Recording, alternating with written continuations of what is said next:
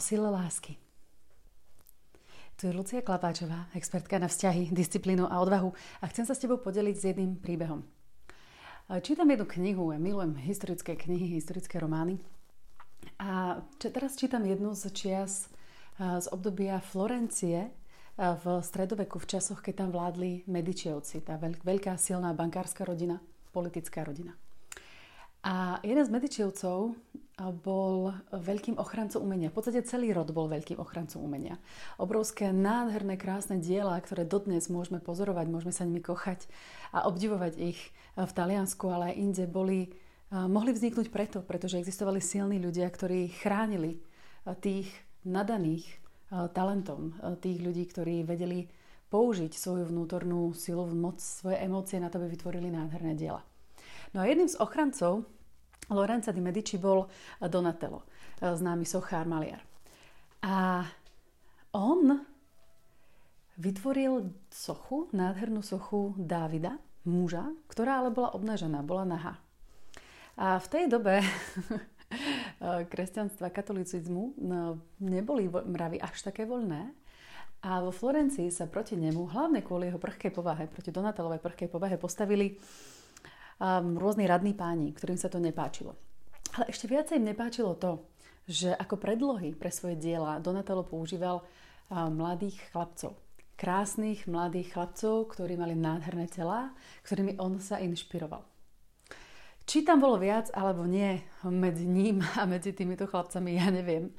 A neviem, čo sa to niekedy naozaj dozvieme. Ale nie je to úplne podstatné, pretože čo sa stalo bolo, že Lorenzo di Medici prišiel do miestnosti, do ich signorie, do tej radnej miestnosti, ktoré sa vládlo a pred všetkými Donatella bránil a povedal niečo ako kto sme my, aby sme diktovali umelcovi, čím sa má inšpirovať. Ak je mu inšpiráciou láska na to, aby vytvoril takéto nádherné diela, je to jeho vec.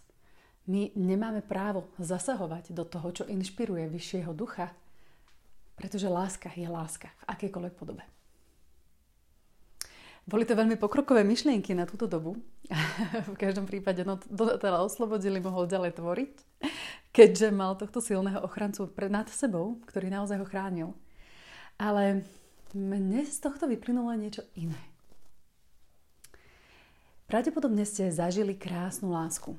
Zažili ste, eh, že vám bolo dobre, zažili ste to vzrušenie, že ste s mužom, ktorý sa vám naozaj páči. A na začiatku takéto, takéto iskrenie, také tie zimomriavky, prvý flirt, pohľad, hlboký pohľad. A potom, keď to išlo neskôr, správa, dotyk, kontakt. A ďalej všetko to, čo nasledovalo.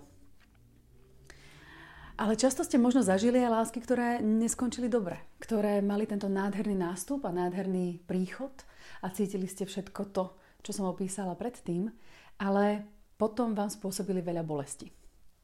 Dvihnite ruku tie, ktoré ste ju zažili, pretože ja ju dvíham. Samozrejme, áno, zažila som sama veľmi, veľmi veľa bolestí z lásky, ale aj veľmi veľa radosti z lásky v mojom živote. A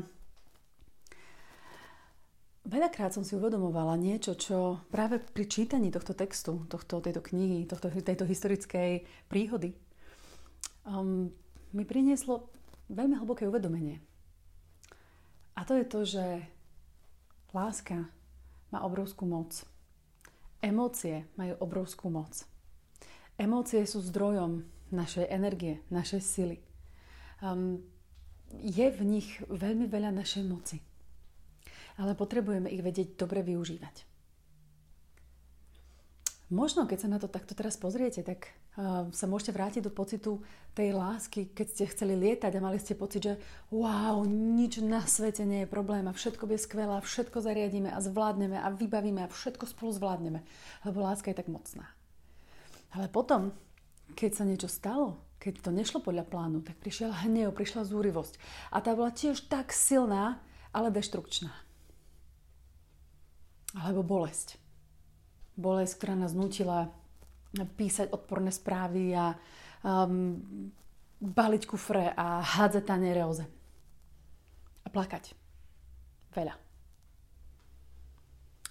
Ak zažívate takéto situácie, alebo zažili ste ich, tak možno aj vy viete, že tak ako láska, ktorá je naplnená, má schopnosť tvoriť, či už tvoríme rodinu, tvoríme deti, tvoríme domov, tvoríme všetko možné, tak rovnako aj energia, ktorá vychádza z hnevu a bolesti, môže buď ničiť, alebo môže tvoriť. Nie je náhoda, že práve umelecké duše potrebujú, ako sa hovorí, zažiť bolesť a potrebujú bolesť na to, aby mohli tvoriť krásne poetické veci. Nepotrebujeme bolesť v našom živote, aby sme vedeli, krátke, aby sme vedeli tvoriť krátke, krásne a poetické veci. Ale ak príde, tak ju využíme. Nedá sa vyhnúť v živote bolesti, nedá sa vyhnúť hnevu, frustrácii, napätiu, bezmocnosti. Tieto momenty niekedy musia prísť pretože sú našim navigačným systémom. Ale čo potrebujeme je chápať, začať sa učiť chápať, čo nám hovoria a využiť ich tvorivú energiu. A tak keď na budúce budete závidieť kolegyne, že schudla alebo prišla v novej sukni, tak namiesto ohovárania si choďte radšej viacej zabehať.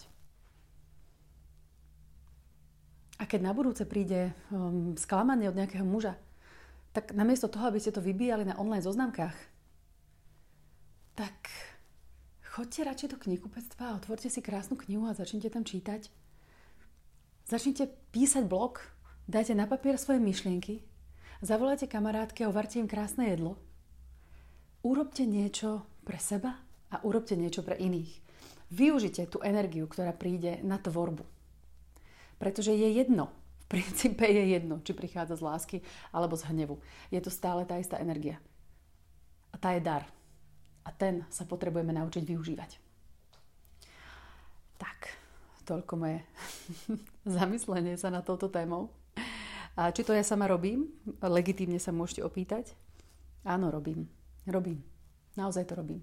A nie je to to, že ja by som už nezažívala pocity hnevu, bolesti, frustrácie, závisti a tak ďalej. Samozrejme, že ich zažívam. Samozrejme, že áno. Ale možno kde som o krok pred niektorými z vás, je to, že sa učím práve toto, o čom hovorím, transformovať tento pocit a použiť ho na tvorbu. Keď vidím, že niekto z mojich kolegov alebo spolužiakov v tom, čom sa učím, ma v niečom, nie predbehol, ale jednoducho je lepší, má lepšie výsledky než ja, tak sa idem pozrieť, ako to ten človek urobil. A začnem to opakovať. Sadnem si a začnem makať ešte viac vytvorím niečo možno ešte lepšie. Ale nie v zmysle um, predháňania sa, ale v zmysle toho, aby ja som bola lepšia než deň predtým. Než deň predtým. Dámy, aj páni, aj páni počúvajú tento podcast. A myslíte na to. A možno aj rovno teraz, hneď teraz, ak môžete, alebo o chvíľu, alebo keď si nájdete voľnú chvíľku, tak sa nad tým zamyslite. Čo urobíte na budúce, keď príde pocit hnevu, napätia, stresu, frustrácie, zlosti, oh, zúrivosti, bolesti alebo lásky. Pretože príde. to vieme s istotou. Želám vám nádherný deň. Ahojte. Lucia Klapáčová, expertka na vzťahy, disciplínu a odvahu. A PS, samozrejme, ak tam ešte nie ste, čakám vás v mojej facebookovej skupine Život odvážnej ženy. Mám pre vás pripravených kopec nových vecí, Takže prosím, príďte. A PS2, pozývam vás na Coach Dance, tancovanie, každý útorok o 20.00 na hodinu v IC Yoga Centrum v Bratislave, kde robím v praxi to, čo vás učím. Cez telo sa učíme používať naše emócie a prepájame našu myseľ s emóciami a s telom v nádhernom pohybe a ešte k tomu sa aj spotíme. Takže príďte a pridajte sa do skupiny a vidíme sa pri ďalších podcastoch. Počujeme. Ahojte.